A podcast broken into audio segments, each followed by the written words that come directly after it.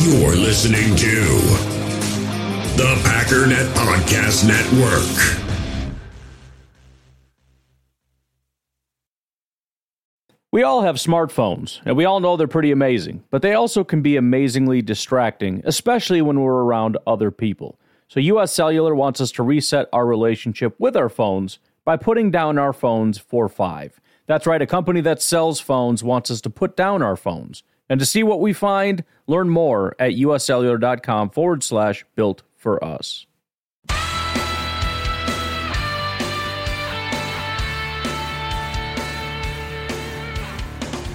Ladies and gentlemen, welcome once again to the Packernet Podcast. I am your host and resident panelist, as always, Ryan Schlip. Check us out online, packernet.com. Find me on Twitter, pack underscore data. So I meant to click on my Google Chrome so I could get all my notes up, and I accidentally clicked on Steam. I wonder, that would be a fun test one day. Can I talk for 45 minutes about the Packers while I play Mount & Blade. Is that a thing I could do? Would I be distracted, um, you know, by the stupid Swadia or whatever, the Vaegirs? I don't know how you say any of this stuff. Maybe I'll save that for premium. I'll just I'll try to talk Packers while I play video games, and it'll be stupid. So if you want the stupid content, you got to pay extra for that. I'm so sorry. I save all my good stuff for free. that makes sense, right? But uh, today is Laughing at the Enemy Day. We got a handful of teams to laugh at. It wasn't as good as as uh, some other weeks, I guess I'll say. We've got um, a lot of the teams we like to see lose ended up winning. Is it's sad. Can't make fun of Dallas. Can't make fun of Minnesota. Can't make fun of Seattle. Although it's not even worth making fun of them anymore. Can't make fun of New Orleans or Kansas City. You know, it's it just. Uh, but we got a couple. We got a couple. Can't make fun of San Francisco. That one really hurts me. Wish I could make fun of Tampa, but we can't. But at the end of the day, if nothing else, we know for a fact that we get to make fun of Chicago. That's that's the most important thing. And it's going to be a little bit extra sweet because it was against the Packers. A little bit of newsy news, uh, nothing super crazy. The Green Bay Packers are the number one seed. That's not really new news, but it's still news, and I'm going to keep telling you that every day because it's funny. Not funny as in like laughing at the Packers, more like funny, like laughing at everybody else. Everybody's got a lot to say about Aaron Rodgers and about the drama and about how bad the locker room is going to be. And everybody's going to, you know, obviously they're not going to support Rodgers anymore or the team's not going to support LaFleur and, and anymore. There's all this rift. Matt LaFleur isn't a good coach. Brian Gutekunst isn't a, ba- isn't a good GM. I mean, there, there's no more attacked team. I mean, the Jets are a real team. The Jaguars exist. The Lions are a franchise still. And yet somehow the Packers get more heat than anybody. And despite everybody trying to pump up the Chiefs and trying to make all these other teams a big thing, they want Tampa to succeed. They want the Chiefs to succeed. They want the Cardinals to be a thing, right? And they're good. I'm not saying they're not good, but man, would they love nothing more than for Kyler Murray to win MVP to be the next great thing, to be able to move on to something else, and to be able to say that they were right about the Green Bay Packers. They were right about Matt LaFleur. They were right about Joe Barry and how much he sucks. They were right about the drama. They were right about Aaron Rodgers being toxic. They were right about Davante wanting to leave. They were right about all these things, and they weren't. Here we are, Green Bay Packers, number one team in the entire NFL. And I want to expand on that a little bit because, you know, a lot of the Bears fans, and, and you, you got to give, give them credit, man. They, they got a lot of fight in them. They just keep scratching and clawing and kicking and screaming, and they'll find any way to. They just won't quite roll over and die. I feel like they did roll over and die for a while, which is why I've been saying for a while they don't bother me and their fans don't bug me because they're just very quiet and they're very timid. But uh, they seem to have found new life since Justin Fields arrived, and they just keep punching up. And their new favorite thing to do, because it's the only thing they have left, is to tell us not that we're bad, but that we should be better, right? Forget the fact that we have or tied for the best record in football and have the number one seed in the NFC and as well as the NFL. And not that you can seed the NFL, it doesn't matter. No, no, no. What, what, what we should take away from this game is that the Packers gave up 30 to a garbage offense. And I'll be honest, when I first saw that, I thought, you know what, that's legitimate Even if, if you even if you look at it and say, well, that was special teams, it doesn't matter. The team as a whole, whether it's the offense's fault, I mean, you know, if the offense throws a pick six, is that the defense's fault? Of course not. It's the offense that gave them seven points, but it's still your team allowed that team who can't score any points to score points. So it doesn't matter where how much you allocate blame to each individual phase of the game. The Packers gave the Bears more points than the Bears are really capable of getting. They suck so bad, they're not even capable of 30 points, and we gave them 30 points. So that's not, I mean, granted, it's a weak argument from from a Bears fan to to mention how it's not that we're bad, but we're I don't even know what, what you would say about that. What's the right way to what are the Packers? I mean, the, the the ultimate argument the guy made was that you're not as good as you think you are. Kind of like you won't win the Super Bowl because you gave the Bears 30 points or something stupid like that. Because that's it's obviously not how that works. Because tell me who's going to win the Super Bowl and let me go back and find them giving up a bunch of points to a garbage team. I bet I can do it. But but either way, it's it's if you just completely forget the fact that it's a Bears fan and what they're talking about and the fact that they're nitpicking a really good team. Right? It's like somebody who is covered in dirt, spaghetti sauce, and, you know, dog vomit walks up to somebody and they're like, You loser, your tie is crooked. You know, it's kind of like that. But at the same time, my tie is crooked and I look like an idiot and I should probably straighten that out because I have a higher standard for myself. I'm on my way to an important business meeting to close on a million dollar deal. I got to have a straight tie. This guy's standard apparently is sleeping in ditches. So he's fine to ignore that and, and point out my tie. I, okay, so so I get that. But then I kind of thought about it a little bit more. We know, and it, maybe it's coincidence, I don't know, but there seems to be some kind of an issue with the Packers coming out of a bye week, especially in the regular season. We talked about it prior to. It's not like I just made it up after the fact because it happened and now I'm just going to pretend. No, I talked about it for like two days in a row about, guys, um, I know you aren't scared of the Bears, but let's talk about this one big issue that keeps coming up. Let's talk about how the team comes out flat a lot. Question did the team, I'm not saying every single player on the team, but did the Green Bay Packers come out flat? I would say without a shadow of a doubt. The special teams was trash. The offense was not in any kind of a rhythm, and the defense was allowing the Bears to march all the way down the field on what was, I think, their second possession. Maybe their first. No, uh, I don't know. Doesn't matter. I'm not going to go back and look at every single drive summary again. That was all day yesterday. But I would say undoubtedly, yes. Why does that matter? What does that have to do with anything? Well, before this game, I kind of said there's two ways this is going to go. In either case, we're going to win the game. That was me being a little, little sassy, you know. Not actually true, but it's what I said, so I'm standing by it. Either we look really ugly and win the game, or we dominate the Chicago Bears. And the reason I brought that up is I said if we look ugly and win, it proves that we still have issues mentally, right? Or, or whatever the issue is. We still have these roadblocks that we cannot seem to get over. And it's the thing that we're all scared of in the playoffs, right? At this point, we're just watching games to watch games, right? We want to get that number one seed and all these things. But at the end of the day, there's only one question we care about Are we going to fall apart in the playoffs again? Are we going to get to the NFC Championship game and fall apart? And if you're not thinking about it, there's somebody on Twitter, probably a Bears fan, but somebody is reminding you because it's all anybody can talk about. At this point, winning a Super Bowl, at this point, if we could just get to the Super Bowl and lose, as horrible and devastating as that would be, at least that narrative goes away. It'll just be a new one where we, you know, fall apart, but it, it doesn't. matter. At least that goes away. And if we beat the Chicago Bears big, then that means that we kind of overcame that curse, and uh, we don't have these little weird things where we take a week off and and you know everything falls apart. And the fact that we came out flat, in my mind, if you kind of go back to what I had said before, would make it seem like my opinion currently is that we still have some serious issues. Not just in general, I mean, with, with these games where we just don't show up.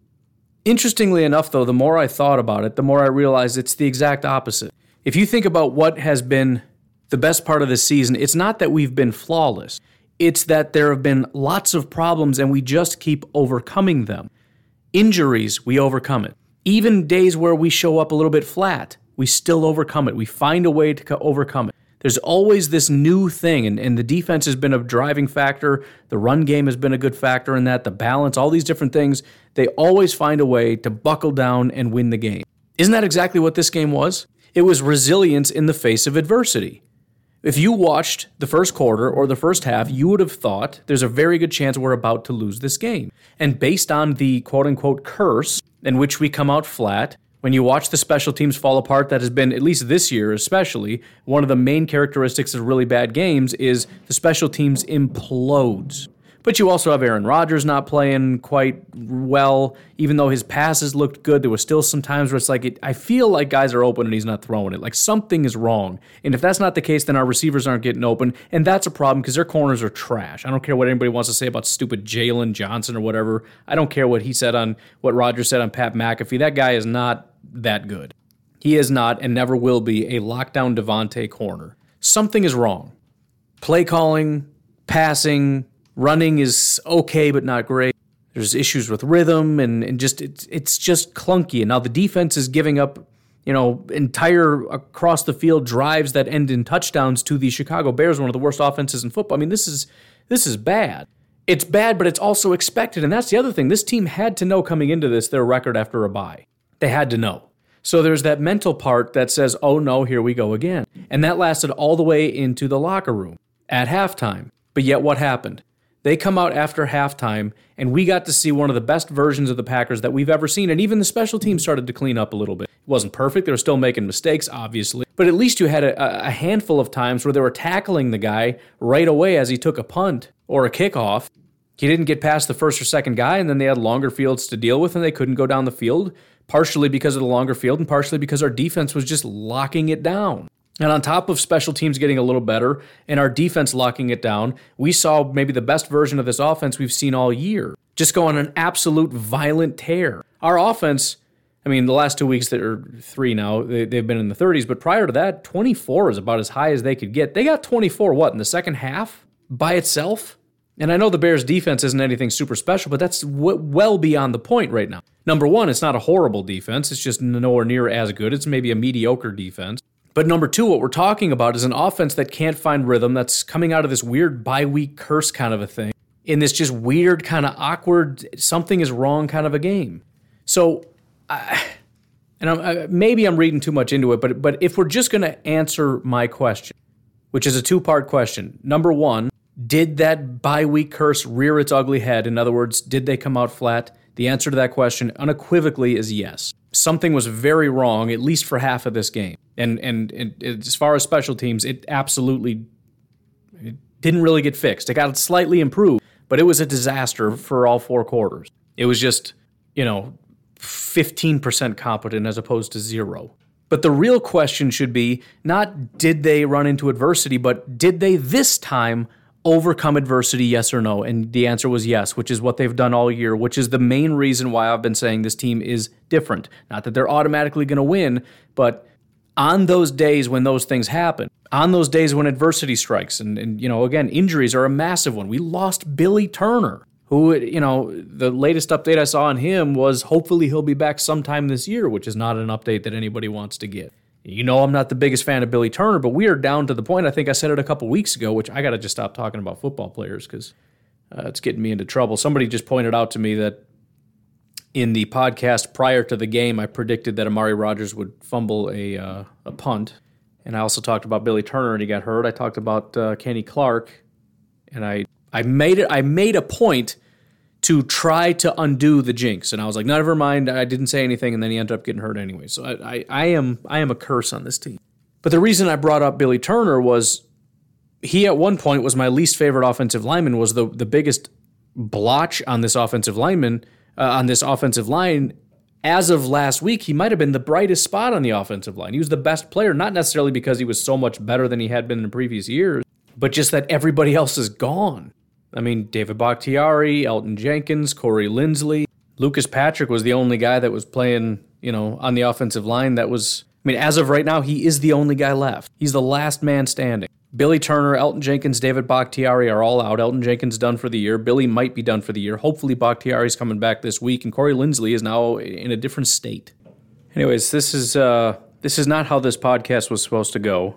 but I did I did have that thought and I wanted to bring it up and I didn't expect it to take 15 minutes trying to figure out how exactly to navigate this. Um, in other news, Juwann Winfree was signed. we're, we're to have to mix it up a little bit.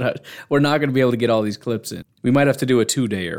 Um, for those that don't remember Juwann Winfree, he's been around for a little bit of a while. Um, he was with Denver in 2019. He was a sixth round pick by Denver. Um, Denver ended up letting him go. We picked him up in 2020. Um, he did see a little bit of action. He played Week 10 against Jacksonville, seven total snaps, uh, four of them receiving, three of them pass blocking, or excuse me, run blocking, which is a pretty high ratio of blocking to give you some kind of an idea of how he's been utilized. Um, against Detroit Week 14, he played one snap and it was as a run blocker. So again, you kind of get the idea. So far this season, um, he did play Week Six against Chicago. Again, um, two snaps, one as a receiver, one as a run blocker. Against Arizona, he actually played a ton, 54 snaps, 33 as a receiver, 21 he was run blocking. So again, it's it's about 50-50 whenever he's doing this stuff. Okay, I'll be up in a minute. That was our sideline reporter, Riley. Um, she has some breaking news. Kaylee is being mean, so that is hot off the presses.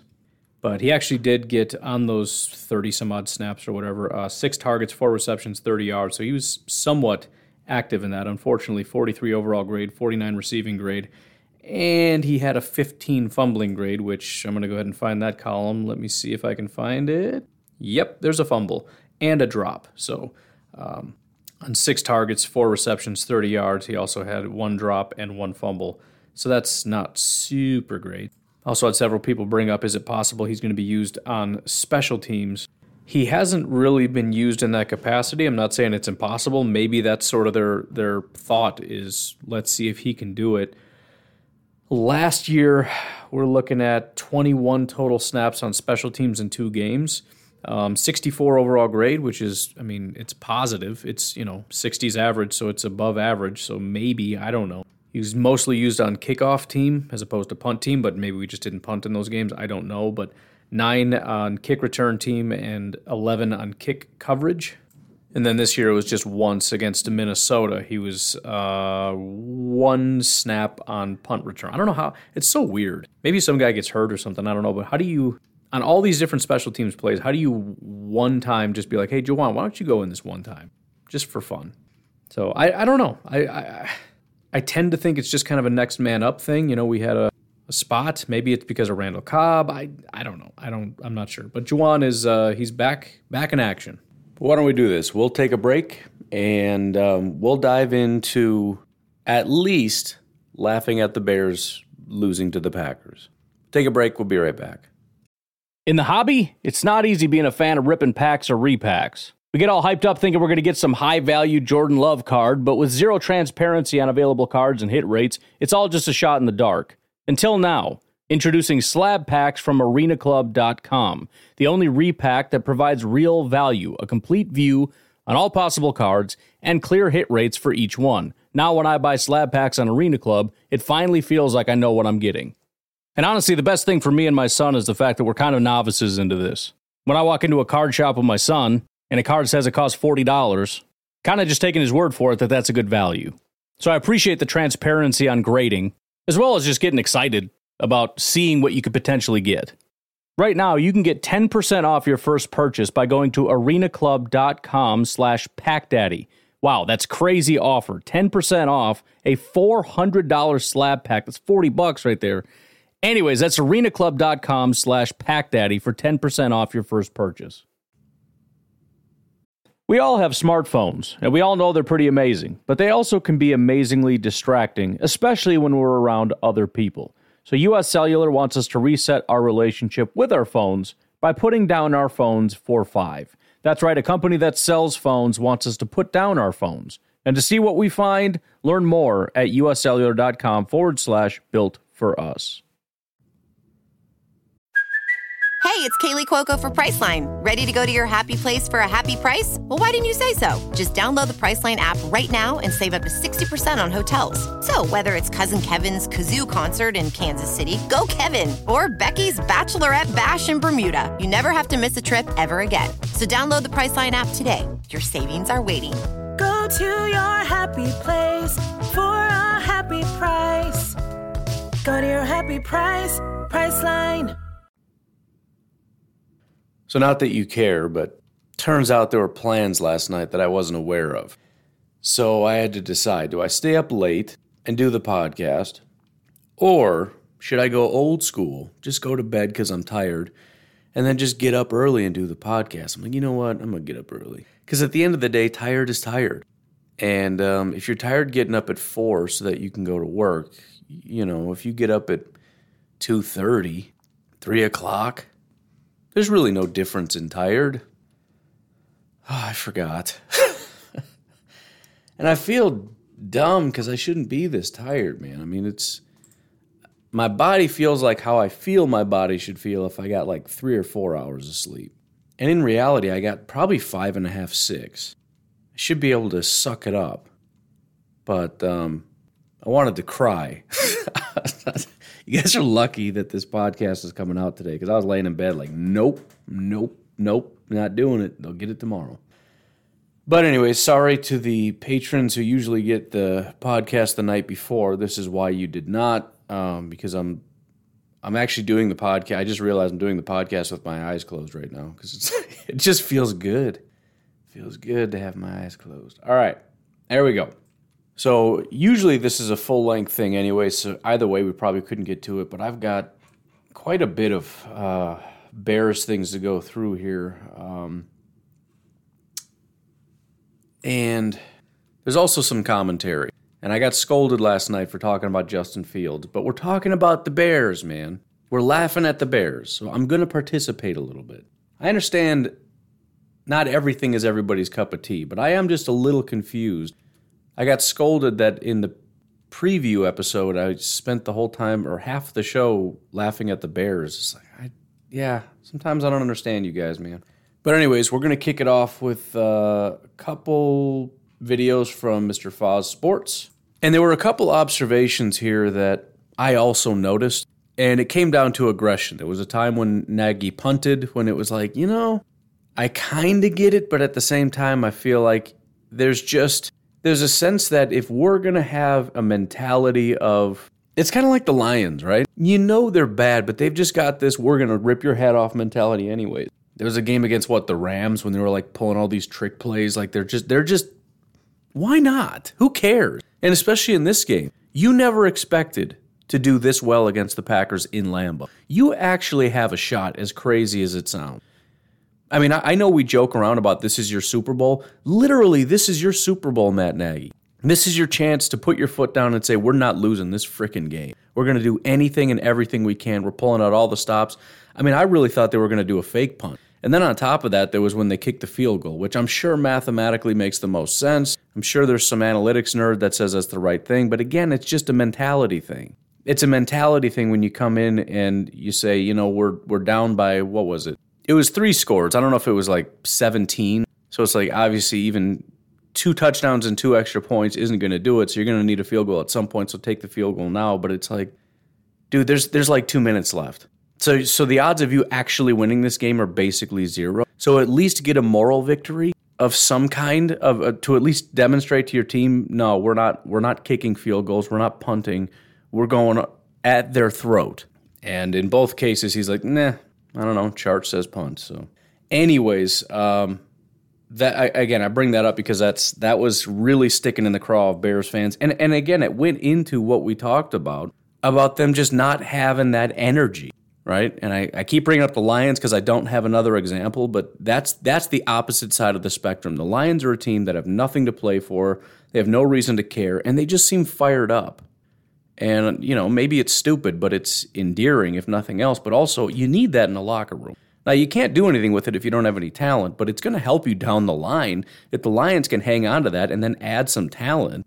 That's going to be a scary team. The Bears, on the other, I mean, we've seen the Packers with talent not be able to perform. 2018 was a version, not that they are the most elite players in the world, but it was a version of a team where you look at it and go, they should be better than this. I understand they're str- they should be better than this. It was it was a lot of issues in the locker room and people were just not happy and there was no energy. I talked about how guys would score touchdowns and just walk to the sideline. That's a problem. I'm sure analytics don't have anything to say about that but it's a thing. All right, all right. I promise I'm done talking. I would have thought my brain was so dead. I'd be like, let's just play videos. I'll be here. Just don't worry about me. But apparently, that's not the case. You get me talking about the Bears, man. I just I can't stop. Here's the first video from Mr. Foz Sports Talk. He is on his honeymoon, so congrats to him. Lucky freaking guy. He's literally just sitting on some like cabana on a beach somewhere something. He kind of looks like he's in uh, Bora Bora, you know, those little, what do you call them? Little hut things out in the ocean. Oh, oh, I want to go. Wonder if he'd invite me on his honeymoon. Is that weird? I'll ask him. Folks, my biggest takeaway from this game is Matt Nagy knows he's done. He knows he's done. Talk about a total coward move, or moves, if you will. This man kicked a field goal down 18. Down 18, kicked a field goal. Under two minutes left. Fourth and inches, he punted. What is that? Like, Matt Nagy knows he's done. It's just a matter of time. I can't wait till it's over.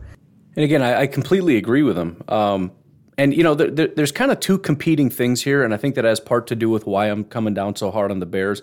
On one hand, it's just you know, there's a Packers rivalry thing, but there's also the part where I'm just a football fan, and I kind of just observe things, and and there's a, a this is gonna sound. Uh, if you weren't upset with me before saying I'm trashing the Packers, you're probably gonna be upset with this, but there is a very very small part of me that doesn't exactly cheer for the Bears, but I, I, just I like the building process. And so I'm looking at the Bears and I'm like, here's what you need to do. And then when they don't do it, I get angry. And then there's like this weird thing where it's like, I hate you for being so stupid. But I love that you're so stupid. So the the part of me that's excited about laughing at you also gets to laugh at you in a and take out my rage on you for being so stupid. Right? Like I'm I'm laughing at you because you let this offensive line go, but I'm also furious because I've been screaming at you you need to fix this. You need to fix this. You need to fix this. Same, same with the Vikings, right? Oh, you're just beating a dead horse because you're so obsessed. I, I am. But it's like, yeah, there's a little bit of like hatred obsession kind of thing, I guess. But also at the same time, again, I didn't care about the Bears up until basically this year. It's really just my my OCD with things needing to be correct, and just nothing has been correct with the Bears and the and the Vikings. My biggest thing is I have been begging you and begging you, and be- I've been saying the same thing about the Vikings forever. Forever.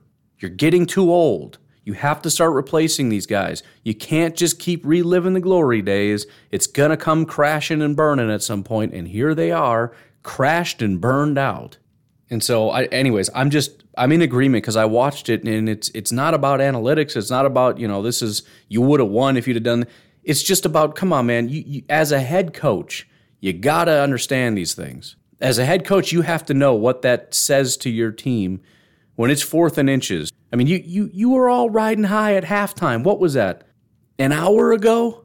And now your team is pouting on the sideline, and you at least have the ability to send a message. It's fourth and inches. You're gonna get that. I mean, come on. What is there? A ninety percent chance you convert a fourth and inches? Even even for the bear. I mean, Justin Fields can run for that. Anyways, anyways, I'm I'm just I'm in agreement, and and it's I'm angry at the Bears on behalf of the Bears fans because that does suck, and they have every right to be angry about that because this this is pathetic. I guess I lied. I could have swore I had two Foz sports videos, but I guess not. Anyways, moving on. We've got a, a new addition to the show here. This is I tried to find like a bunch of like deep dive um, shows and everything because it, it doesn't really have to, it doesn't have to be a show with fifty thousand subscribers. It's just good content, man. We're just looking for good content, and so we found a, a little. Uh, live stream, a watch party, and um, this one is interesting because you got a bunch of people who are watching, and it's kind of funny because it's like a Chicago sports thing. So you got the Bears guy, it looks like you got a, a I'm guessing a Cubs guy and maybe a Bulls guy. I don't know. So some of the guys that are here don't care as much and they're just having a good time, but the Bears guy is not having a good day. And so he's, and then this is also the one I mentioned. There's a Raiders fan on here for some reason. I don't think this is the Raiders clip necessarily. In fact, I know it's not because I, I put a note on it. That'll be up next. But this is just this is just fun stuff with people just being furious at life. And and again, I, I could have spent pretty much the whole time. I probably could have just played three hours of this live stream for our entertainment, but I just found random clips, man. I don't know where to go. But um, it's not hard. You just click around and it's like, oh, there, there he is being angry. just find after halftime. We're good. So here is a random moment of joy. The score, by the way, I can't see anything, but they do have the scoreboard up. The score at this point is Chicago Bears 27, uh, Green Bay Packers 38. Look at Matt. Look at this piece of shit. Look at it. looking dazed and confused, and then has excuse for all of his failures. And look at George is there too. That motherfucker is there. Oh, if they are not fired. And again, knowing how the McCaskeys are, Damn, they're- wow. They never made an in-season coaching change. They never fired a coach mid-season. They let them basically finish. I mean, yeah, they won't. They, they will not. They will not find success until she's gone. It sucks, but it's the truth. And George McCaskey's bum is there. Actually, to be honest, her and George both got to go. man, I feel I feel Goalie, man, I do feel bad for your for for your Bears fans because it's like I know We've been dealing with mediocrity for the last thirty years. But you, but but Virginia said, "Oh, I'm a fan of the team. Oh, I'm a fan." bull- That's a, that's that's a lie. That's a lie. Because if you were a fan, the Bears should have four Super Bowl championships, not just one. That's ridiculous. Look at Matt Nagy right now. Look at this. Look at this. NFL Coach of the Year. Ever since he won Coach of the Year, that has been in his head. Look at that. 12 and 4, 2018. 8 and 8. 8 and 8 last two seasons. Now you're 4 and 8. Now about to be 4 and 9. Please fire him, please. Fire him tonight. Let. Bears fans have peace. Again, this is one of the benefits of doing something like this is you hear Bears fans say stuff that they're never going to say to Packer fans. Why would a Bears fan never say that to Packer fans? Because what's the only thing Bears fans ever say to Packer fans? You should have had more Super Bowls. The fact is, so should you. So should everybody. Well, I mean, not mathematically, we shouldn't. I mean, again, mathematically, once every 32 years is when you should be winning Super Bowls. So the Bears are kind of on track there. But um, well, we don't need to get into it. But you know, the fact that we drafted a quarterback doesn't put us at a disadvantage. I mean, it, you have your goal is to win a Super Bowl, just like our goal is to win a Super Bowl. And part of winning a Super Bowl is finding a quarterback. The Packers have found success, and you haven't. There's other things too. You got to have coaches. You got to have offensive line, wide receiver, defense is important. That's where we've struggled quite a bit. Special teams, I don't know that we've really ever had good special teams since uh, 1997, maybe. I mean, if you're factoring in returns, punts, kicks, field goals, etc. But um, it's also nice because I've, I've never heard a Bears fan's opinion on ownership. And I cut out one of the parts might have been confusing because I cut out what the one guy was going on a rambling session forever. But he was talking about Virginia McCaskey, who is like the 98 year old owner or whatever, however old she is. But they were basically saying this team isn't going to get any better until they're gone. And they're right. And I'm sure, you know, I mean, it's it's hard to, first of all, she's royalty. Second of all, she's a 98 year old lady. You to say bad stuff about how old is she before I keep slandering her age. I'm not trying to be hyperbolic. I feel like she is about that old. She's literally 98. I nailed that. She was born in 1923. She's 98 years old. But no, I mean, l- listen, it's it's no different for the Bears. As I've said about all these other teams, it really comes down to ownership at the end of the day. I mean, not that Virginia's the one. I know George's the one kind of pulling all the uh, the strings and everything. He's he's I don't know power beneath the throne or whatever you want to call it. But I mean, it's it's like anything else. You know, when you pass stuff down to your kids, you know, I can give my son my podcast when I'm when I, you know, get old or whatever, and maybe he'd be great at it. But there's no reason to assume he will, and there's no reason to assume even if he has an, a, a knack for it. If it's not my knack, there's no reason to believe my audience is going to want to listen just because he has the same last name. And and the fact of the matter is, especially when you get to these high level things, when you're talking about the guy that founded and ran a football team. I mean that that there's there's a small percentage of the world that can do that kind of stuff. That's where you talk about like billionaires that pass their money on to their kids, and everybody gets mad about that for some stupid reason. I don't know why,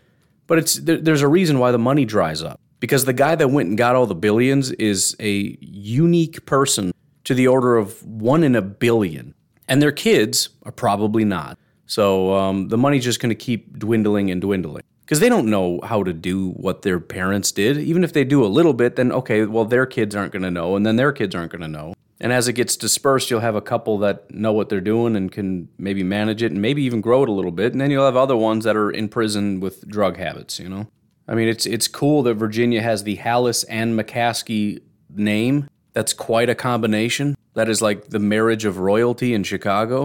But that doesn't mean her or George know anything about how to run a football team, especially in 2021. And at the end of the day, if it's not working, it's not working, and it has not been working. And they just keep making wrong decisions all the time. But unlike Green Bay, there's, uh, to my knowledge, there's nobody that can come in and say, you know what, you guys are out. They own the team. Maybe there is a board somewhere that can boot them. I don't know. I know that happens in businesses all the time. Um, you know, you build this business, it becomes massive, you get a board together, and then there's like a mutiny, and the board votes you out of your own business, which is like, dude, that's that stings. That's like your parents voting in a new dad. it's like, wait a minute. You can't do what? But, anyways, again, it's nice to hear. Anyways, here is uh, one of my favorite moments in all these clips, and this is a random Raiders fan who's been hiding in the background somewhere. I don't know who he is or why he's there, but um, absolutely losing his mind when Rasul Douglas makes a pick six. I mean, he's more mad than the Bears fan is, but it's a glorious moment um, of backhanded praise for Rasul Douglas. This is ugly looking human. Some ugly looking. Damn. And picked off. Pick six. Oh my god. That was a terrible throw. And you know what? The Raiders have fucking Rasul Douglas this year. We fucking cut his and we cut Rasul Douglas. We cut his and I'm so happy that he's doing so good with the Green Bay Packers because the Raiders could have had a good defensive back, but no, the Raiders dumb. Oh, he sat on that damn route. He knew it was coming. He sat Oh, on. He sat on the route. Russell too. Douglas, He I'm happy it. you're not wearing the silver and black. You're winning, winning team. the Raiders. Simple as that. Look at Cooley. Right, Raider earn. It's the Raider way, bro. It's the Raider. It's the Raider way.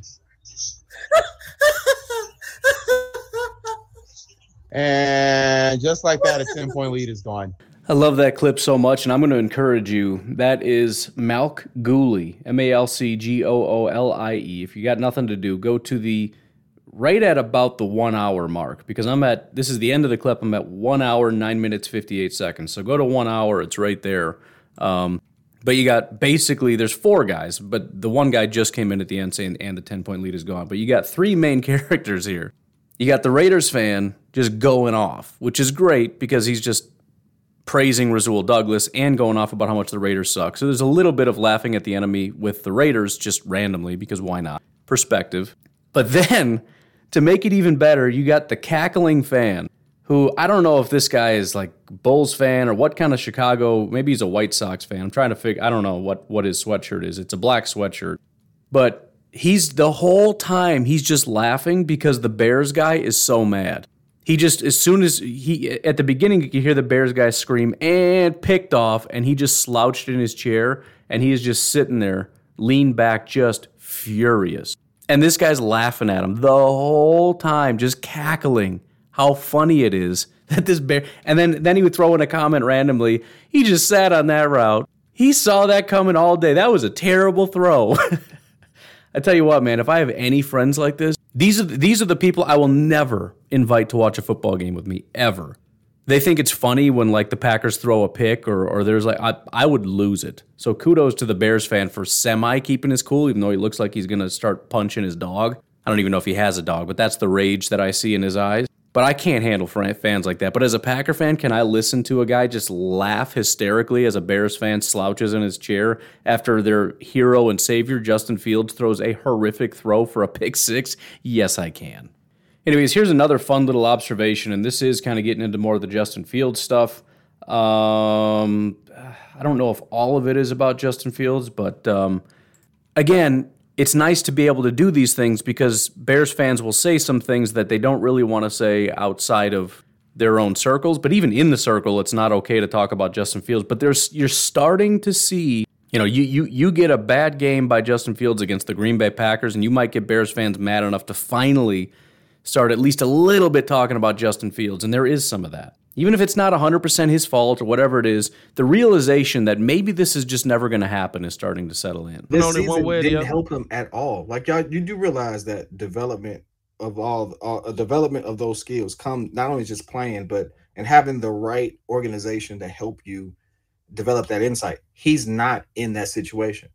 Talk about I keep- Justin? Justin, like I keep Yeah. saying, he's a rookie. No. He's a rookie. Like he's not going. To, he's not in a situation to develop. Period. He's going to have the same issues next year, and we're going to be like, okay, hopefully he's has a better organizational setup around him to help him develop. But he's going to have some of these same issues next year. He really is. And this is this is sort of a point. If, if you didn't understand what he's talking about, this is sort of a point that I've also tried to get across. Bears fans constantly say, "Well, it's not that Justin Fields is bad; it's that he's in a bad situation." Okay, first of all, we don't know that to be true. He might just be bad, but okay, he's in a bad situation. How does that make you sleep better at night? Do you think he's in a better situation next year? Again, it goes to that stupid notion that it's because we've identified that Nagy is the problem and we pretend that he's the only problem, and therefore the whole team is going to get better and Justin's going to be great. Like, what? No, Nagy's not very good. And Pace is not very good. And that's another whole issue. And McCaskey's are not very good. And your offensive line is good, and your wide receivers are not good, and your defensive line is falling apart and your linebackers are not quite that good outside of maybe Roquan because I just don't feel like having that argument. Your safeties are not good, your corners are not good. I'm sorry, the team from top to bottom is not very good. And so, yeah, he's a rookie, but it's also his situation in Chicago, and there's really no reason to believe that his situation is going to be better next year. So, why do you have any faith in next year? Doesn't make sense to me.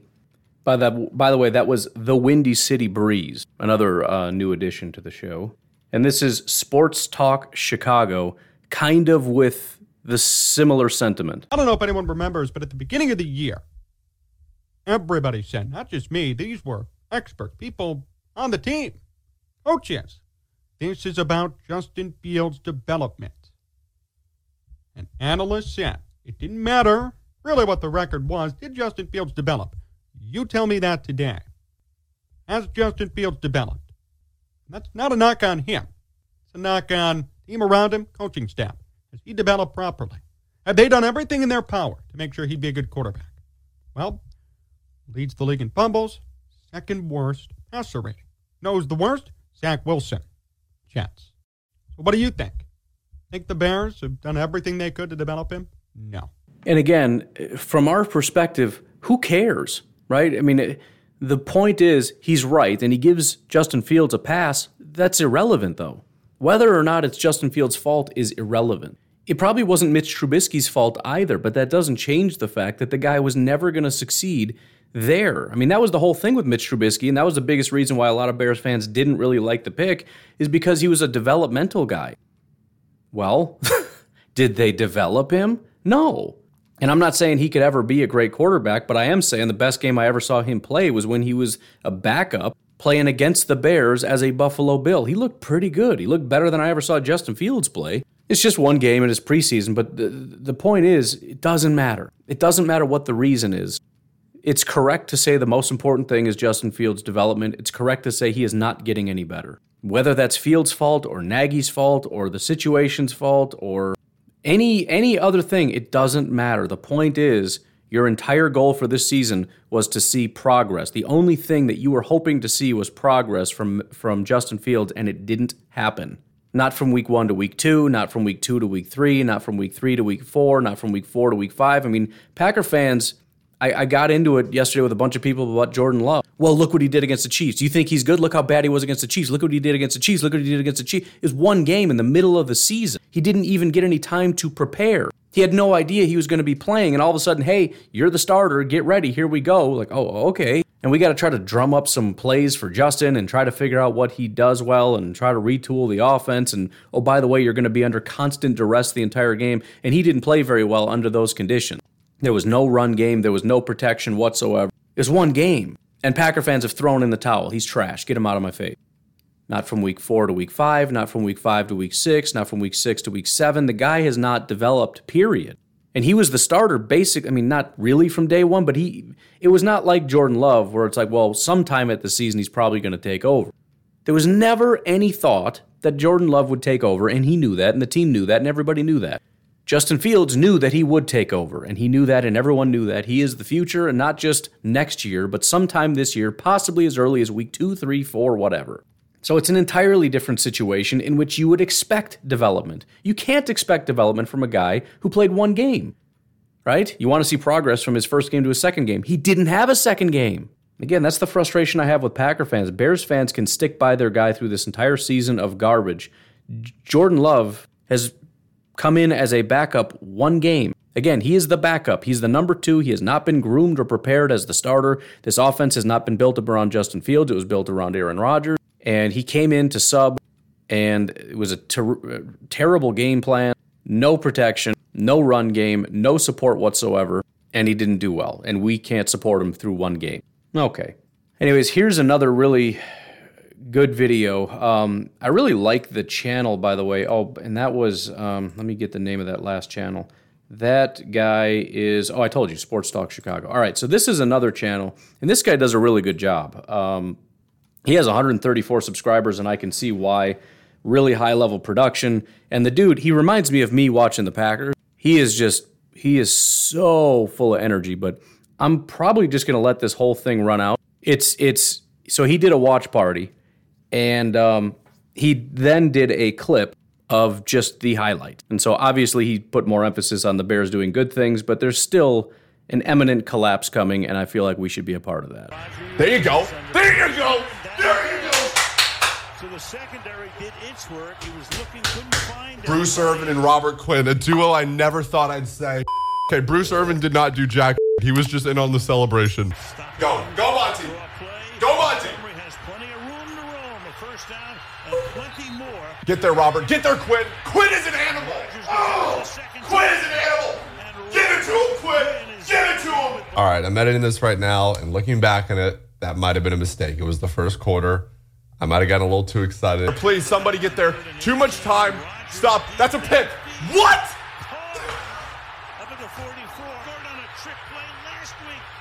Oh, oh my God! Oh my God! Oh. Get there, get there, Ogletree, get there. Too much time. Oh, what a play by Eddie! Come on, Justin. Come on, baby. Um,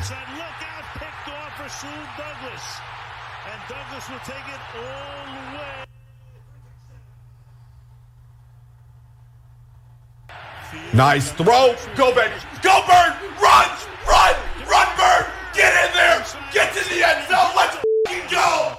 Let's go. Come on. Oh, oh my God. Robert Quinn got there. Way too much time for Aaron Rodgers. He's wide open.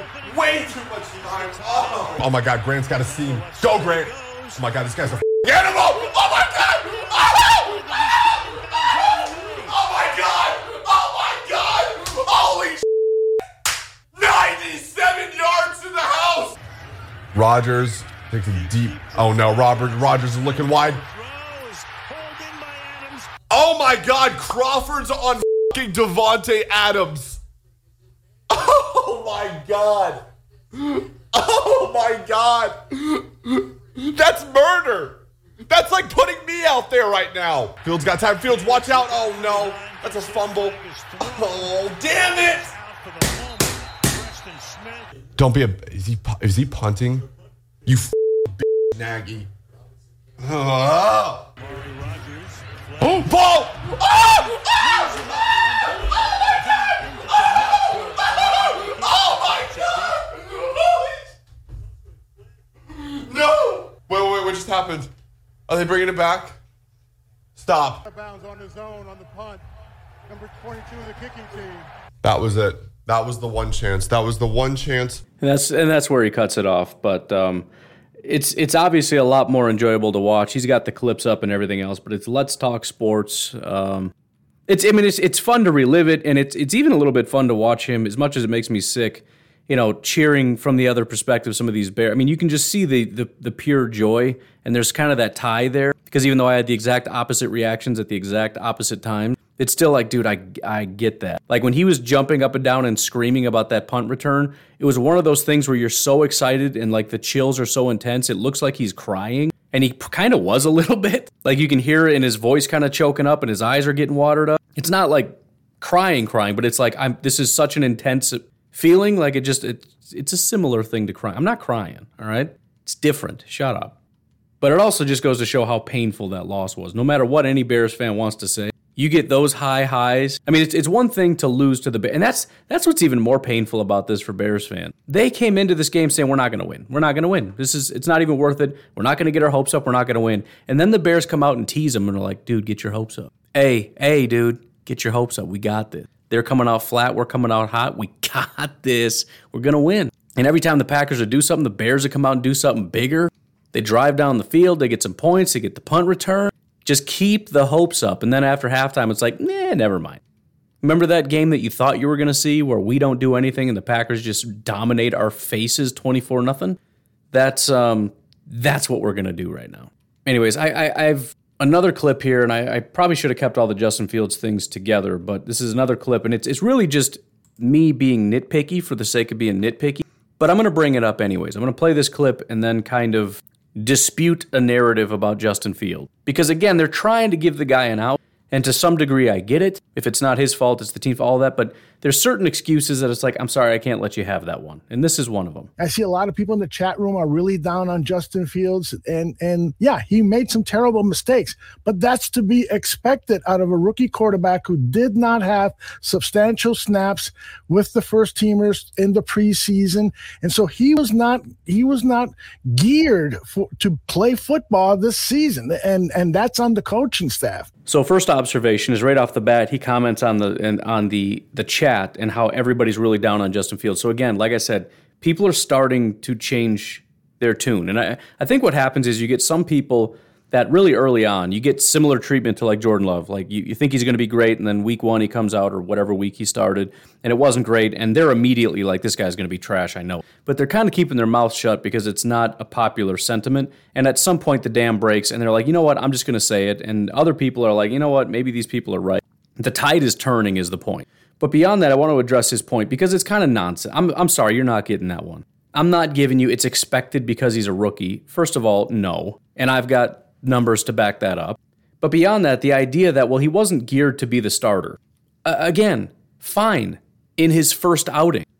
But y- you're telling me that in his eighth game, he can't play well because he didn't play in the preseason? I'm sorry, was his seventh game not practice? Was he not being geared toward being a starter? How about his sixth game or his fifth game or his fourth game or his third game or his second game or his first game? You're telling me because he didn't get a couple practice reps for an hour?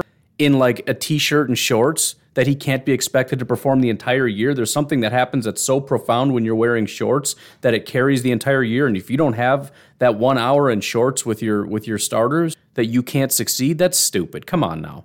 That's an excuse for why he doesn't play well early. But again, you're still expecting progress. He has now been the starter in season for this team for a very long time, and the progress is not there. Beyond that, I took it upon myself to look at all of the sort of top quarterbacks that are young enough that I can see their rookie years on PFF um, and also started their rookie year. So Pat Mahomes would not be in this, although his first year was dominant, but he didn't start his first year. Tom Brady's too old. Aaron Rodgers, too old and um, didn't start his first year. But as a rookie right now, again, Justin Fields, 61 overall grade, six touchdowns, 10 interceptions, on and on and on, right? Kyler Murray as a rookie, he had a 64 overall grade, which is not that much better. However, 3,700 yards, 20 touchdowns, 12 interceptions. He also had a 5.3 big time throw percentage and a 2.6 turnover worthy play percentage. So the big time throw percentage is similar, but uh, Justin Fields is at 4% compared to 2.6%. So in every metric, Kyler Murray was better than Justin Fields. How about Joe Burrow? 75 overall grade. You want to talk about a bad situation? That's the other thing. The Cardinals in Kyler Murray's first year were not good at all. Joe Burrow in Cincinnati, are you freaking kidding me? You want to talk about a trash franchise? He had a 75 overall grade, 2,688 yards, 13 touchdowns, five interceptions. And that was, uh, you know, because he, he didn't even finish the season because of his busted up knee. Playing behind a pathetic offensive line with no real dominant wide receivers. There's, there's nothing there. He went from a 75 right now, he's got a 90 overall grade. He's absolutely dominating. But that's somewhat to be expected because he had a good rookie year. How about Dak Prescott? He had an 83.7 overall grade as a fourth round pick in his rookie year. Almost 4,000 yards, 26 touchdowns, and five interceptions. He's never had a year as bad as Justin Fields ever. And the Dallas Cowboys have had some really bad teams. I don't exactly remember the 2016 season, their their exact situation, offensive line, wide receivers, whatever, but they have not had a good team in a pretty long time. How about Justin Herbert? 79.9, basically an 80 overall grade as a rookie. It's not to be expected. It's an 80 overall grade. He had 4,300 yards, 31 touchdowns, 10 interceptions. And by the way, Chargers, not a good football team. Way worse offensive line, by the way. Way worse offensive line than the Bears have. And they, I know they have one good wide receiver. Outside of that, though, not much. Derek Carr, as a rookie, had a really bad grade, but he had 3,200 yards, 21 touchdowns, 12 interceptions. I think the biggest thing is his turnover worthy plays were really high 3.9%, and only 2.1% big time throws. So he was playing it really, really safe. But it kind of panned out. And I think Justin Fields probably wishes he was playing a little bit more safe because, again, 21 touchdowns, 12 interceptions compared to six touchdowns, 10 interceptions.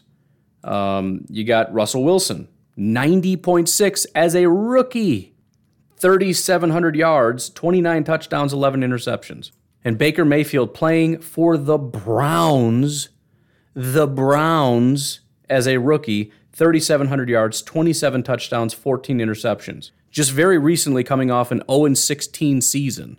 When was their 0 16 season? Yeah, it was literally the next year. 2017 was their 0 16 season, and they used their first pick to pick Baker Mayfield. So he's he's he's joining the 0 16 Cleveland or yeah 0 16 Cleveland Browns, and in his first game had a 75 overall grade with a team that had not won a single game the entire last year. And he ended up with an 83 overall grade, 3,700 yards, 27 touchdowns, 14 interceptions. The only guy that should give you any hope whatsoever, the only guy that's similar, very similar, in fact, to Justin Fields is Josh Allen.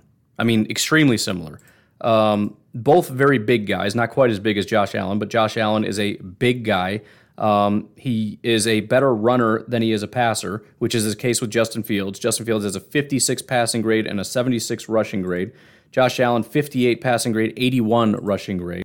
He had 2,074 yards passing. So far, Justin Fields has 1,585 yards. And Justin Field, or Josh Allen had 10 touchdowns, 12 interceptions. Justin right now, 6 and 10. So you could easily see if he gets four more touchdowns and two more picks, it's exactly the same. And he only needs uh, about 500 more passing yards. And it's like the exact same guy. The overall grade is 65. Justin's overall grade is 61. So Justin Fields is worse right now than Josh Allen was as a rookie, but at least there's an example of a guy. And, and it took him till year three.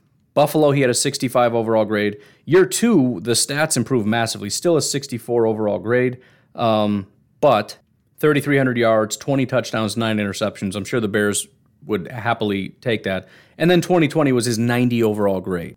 So there's at least a glimmer of hope here. But there's also a GM that everybody loves and there is a head coach that everybody loves. That's going to be your biggest thing. You have to go out and find your Brandon Beane. You have to find your Sean McDermott. And then, probably, because he didn't really turn the corner until this happened, you have to go out and make a move for your Stefon Diggs. And even then, the, the Bills' success has been moderate, right? I mean, they've had a dominant defense. They, their quarterback got back online. They got a, a dominant number one guy, and they just can't still seem to figure it out. So the point is, you got such a long road the odds of, of Justin Fields being successful are very, very low. Again, of, of all the top quarterbacks I can find, all of them, with the exception of Josh Allen, had good rookie years. I guess you could kind of add Lamar to that conversation, but his rookie year, he didn't play until about halfway through the season. Um, and also, he's really playing bad right now, so it's kind of it's kind of iffy on whether I even want to include that. He had a great second year, so you know, bad first half a year. Then he had a 90 overall grade one MVP. Then he went down to a 79, and now he's down to a 70. So 90, 80, 70, and he's just playing horrible football right now. But um, it's more likely that he's just not a good quarterback. Here's some other quarterbacks that have had bad rookie year: Trevor Siemian, Jared Goff, Sam Darnold. Right, Sam Darnold is a great comp. Six foot three, 225, 64 overall grade, 17 touchdowns, 15 interceptions. So about 50 50, 2,865 yards, similar in terms of yards. I mean, he could be Josh Allen. He could also be Sam Darnold. That's kind of my point. I mean, Jameis Winston was was better. 4,000 yards, 22 touchdowns, 15 interceptions, 67 overall grade. That stings. There's another big guy, 6'4, 231. Real, pro- I mean, number one overall selection in the draft. Tons of praise, tons of excitement, and just not very good. Some other guys with bad rookie years Andy Dalton. Maybe you've heard of him. 3,600 yards, 20, 20 touchdowns, 16 interceptions, 62 overall grade. He's also 6'2, 220, so similar build. Daniel Jones had a similar grade, but his rookie year was 3,000 yards, 24 touchdowns, 12 interceptions. So you're significantly worse than Daniel Jones right now. And I kind of like Daniel Jones, and he did get better over the years, but, you know, I mean, if that's what you're shooting for, maybe he's like Daniel Jones, except he had a much better rookie season. Um, Carson Wentz, 69 overall grade, 3,700 yards, 16 touchdowns, 14 interceptions. Again, better. Blaine Gabbert, 2,200 yards, 12 touchdowns, 11 interceptions. Now that's a 31 overall grade. That's pretty brutal, but statistically they're similar. And Tua, 65 overall grade. He's got 1,800 yards, 11 touchdowns, five interceptions. Um, last year, that's what he had, anyways. So, um, again, statistically better, but 65 overall grade is similar. So the point is, if you compare good players to bad players, bad players pretty much always had bad rookie years. I think uh, Teddy Bridgewater was the only one I saw that had a good rookie year and did not pan out. Likewise, guys who have bad rookie years, I found one that did pan out. So, really bad rookie years have a really high correlation rate with bad careers. Oh, and I should probably go find Mitch Trubisky. He wasn't on the list because he hasn't played, but that's another example. Because obviously, on this list are guys that are not even playing right now because they were so bad. But I think you get the point. So, again, I'm not giving you that cop out. If you want to say maybe he'll become good, hopefully we can get him in a better situation and then we'll get a better view of what he actually can do, but this is not good enough, I got that 100%. But you got to you got to acknowledge this is a bad sign if the hope was that he's going to be your savior. A really bad rookie year is a bad sign that you have a bright future with Justin Fields. It's not a good sign, it's a bad sign. It's not proof positive, but it's a bad sign. It's a bad start. Anyways, there is no tape never lies. Um, I just I didn't grab anything. There's always going to be some stuff if you want to listen to another rant. I'm positive that they had one. I just I was going through and tried to find some some deep cuts and some guys we don't play quite as much, and so that's what I featured this week. Um, again, you definitely need a full episode if we're going to do um, laughing at the enemy for anybody else. I don't know if we're going to do the other teams. Um, maybe reach out if you're desperate about wanting to hear more. Otherwise, maybe we'll turn our attention to the Baltimore Ravens. Um, we'll see. I'm not sure. If you have a vote on that, let me know. And since only probably one or two people will reach out, you're, you're going to have a lot of influence. so, anyways, you guys have yourselves a fantastic, what is today? Wednesday? Have a great Wednesday. I will talk to you tomorrow. Have a good one. Bye bye.